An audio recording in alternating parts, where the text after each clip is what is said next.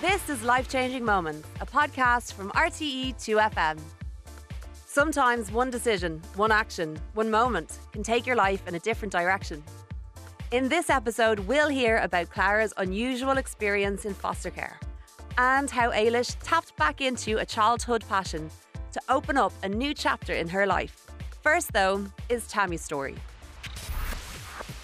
I'm Tammy. I'm 22, nearly 23, and I grew up in Finglas in Dublin. I was born to two parents who were struggling with addiction. So I grew up with my father's mother. My nanny took me in. I always felt other. My nanny, she did great, but maybe my clothes and my hair weren't like other little kids' clothes and hair. I always have struggled with school. I was constantly getting taken into arts therapy, behaviour therapy. I was always talking to somebody, and I hit the stage at about maybe 15. I was like, I'm not talking to anybody anymore. I couldn't be arsed. I've done it my whole life, and I just feel like I have to keep telling the same story. Obviously, nothing's changing. I'd always done therapy with women. Women probably from a different class group than me own, a bit more middle class. They spoke differently to how I spoke. When I was in secondary school, towards the latter end, TY onwards, I kind of stopped going to school. And then one day I was I was in school. The vice principal had asked me to go see this guy Charlie, and I was like, no. And she was like, please, just go and see him once, please. So get off me back, I'll go see him. I sat there shaking like a leaf, like I actually was jittering, like it was horrible. I was expecting to walk into this room and see this kind of grey, old, haggard guy. And I went in and it was just a normal fella, young, black hair. And he was like, What's the story? And I was like, I've never seen anybody like this do therapy. A working class man, somebody who spoke like me, somebody who coursed like me. I felt safe. I often felt at times doing therapy in the past that maybe I'd get in trouble for saying something or me nanny would get in trouble. And with Charlie, like I knew by him that he had had life experiences similar to mine maybe and that it's okay to talk about things we kind of just talked about basic things going on, why you're not going to school, and him recommending self help books, him recommending podcasts. He said, Will you come see me next week? And I was like, All right, like, and through that, the school kind of got me to go back to school because I'd go see Charlie's on Tuesdays, so I'd be in on Tuesdays. He kind of started convincing me to sit the leaving cert, which I absolutely was not going to do because I just didn't see it in my future. I was aiming for 100 points. I know that sounds like absolutely nothing to some people, but I was saying to myself, if I get 100 points, I'm going to be delighted. Like, I will flip out of school. And when I got my results on the day, I got 214 points. And I couldn't believe it. I was like, oh my God, I got double. What is going on? And I remember the principal, I was chatting to him and he was like, look at you, you did it. Like, I just felt so proud and I felt like I did him right. So I did a QQI level 5 in Youth and Community Studies in the Liberties College and it was amazing. It was a brilliant course. Learning about youth work, learning about young people, learning about addiction, things that affect my family. And I was engulfed by it. I was like, I love this. This is amazing. And I went in every day. So I loved it. And then I went to Spain in the summer. My auntie texted me saying, There's a letter there for you. And he opened the letter and they were like, "Oh my god!" And I was like, "What? What's going on?" And you were like, "You're after getting ten distinctions." What? Started crying on a boat trip in the middle of Spain. For the first time in my life, I suppose I felt that I was capable of doing something and doing good at something. Fair play to Tammy. Next, we'll hear from Clara. My name is Clara, I'm 26 and I'm a qualified social worker. I was put into foster care by my birth mum. She was quite young when she had me, so she made the really difficult decision to put me into foster care. My parents now, Ruth and Seamus, they'd never fostered a kid before, and they got the call like a couple of weeks before Christmas to say that there was this little girl that needed somewhere to live. And they came down to meet me. They decided they liked me. and I went to live with them on the 19th of December. I remember like the buzz and the excitement coming into the house and them just being so excited to have me. And like, I remember going into this bedroom, then be like, this is your room. And felt like that same excitement as you'd have like when a new baby's born into a family. Like, it didn't matter that I was already this little bossy three year old walking around the place. They were just so happy to have me join the family. And I'd been with my foster family for like 13 years. Ruth and Seamus were mum and dad. I was just fully a part of their family. I remember asking them, why don't you just adopt me? Because I wasn't on a care order, I was like in voluntary care. So my birth mum it was her decision to put me into care. And my parents said like they did really want to adopt me, but it just the consent wasn't there when I was younger. But when I was 16, I decided to meet my birth mom.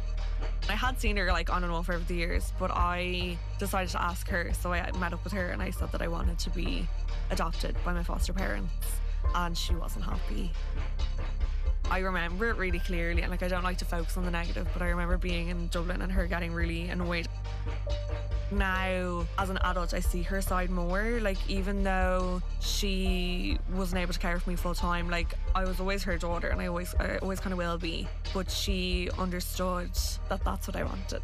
She agreed to sign the consent for that I'd lived with my parents for 13, 14 years at this stage, but they were going to have to go through the exact same process as if I was a stranger, like a brand new baby coming to live with them. So I remember like social workers coming out and having to check the garden was secure and like, did the freezer have a lock and like all this stuff felt like such a arbitrary thing, but it also was like a really good indicator of like how unique my situation was you have to go in and meet like the adoption authorities. And I remember like myself and my foster parents and my mum Ruth and my dad Seamus kind of went in. Kind of an exciting day for everyone, but it was kind of nervous at the same time because I think this was the final stamp. So like you got through this whole process.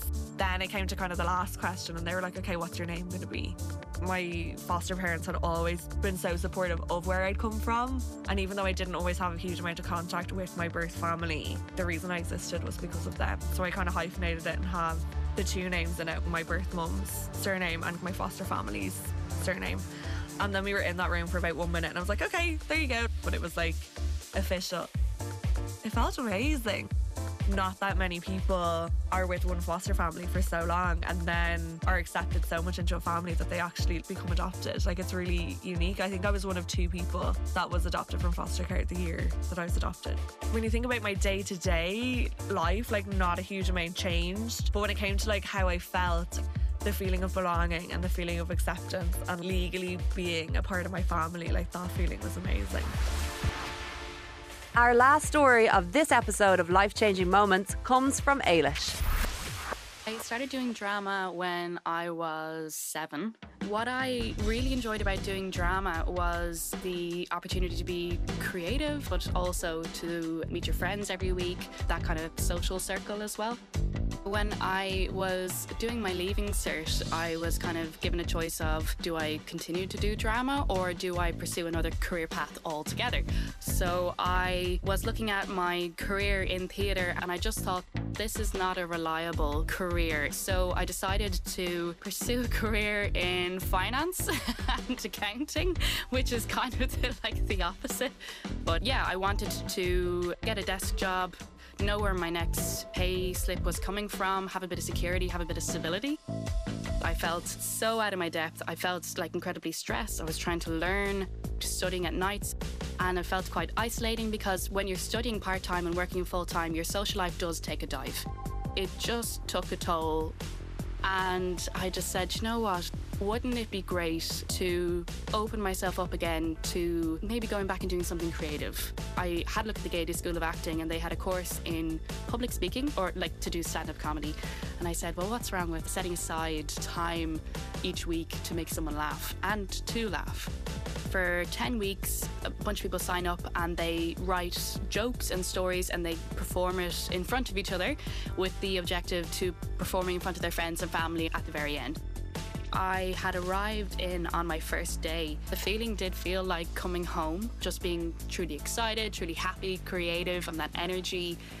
At the end of the Gaiety School comedy course, and the friends and family that came to the gig, they said, you know, you should try this again, you should do this again. It's easy to get a bit of bias in the room when your friends and family are there and they say, oh, you're great. I decided to sign up for an open mic very secretly. I think an audience of strangers will give you an honest reaction. So I showed up on my own. I was shaking in my boots. The whole time I was just like, what am I doing here? I was called up on stage and I told one of my jokes, and the room just boomed with laughter it was such a great feeling of something that I had worked on and written, and then for people to enjoy it and people to uh, relate to it was a fantastic feeling. And then one of the photographers took a photo of me. But when I saw the photo of me on stage, I've never seen myself smile like that before.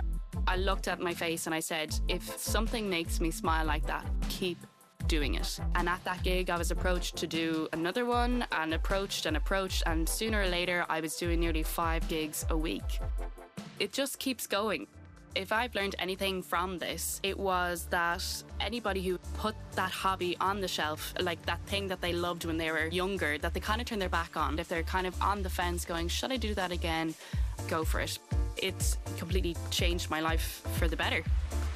Life changing moments on RTE 2FM. That's all for this edition of Life Changing Moments. Subscribe to this podcast to hear more in depth versions of these stories, with more coming soon.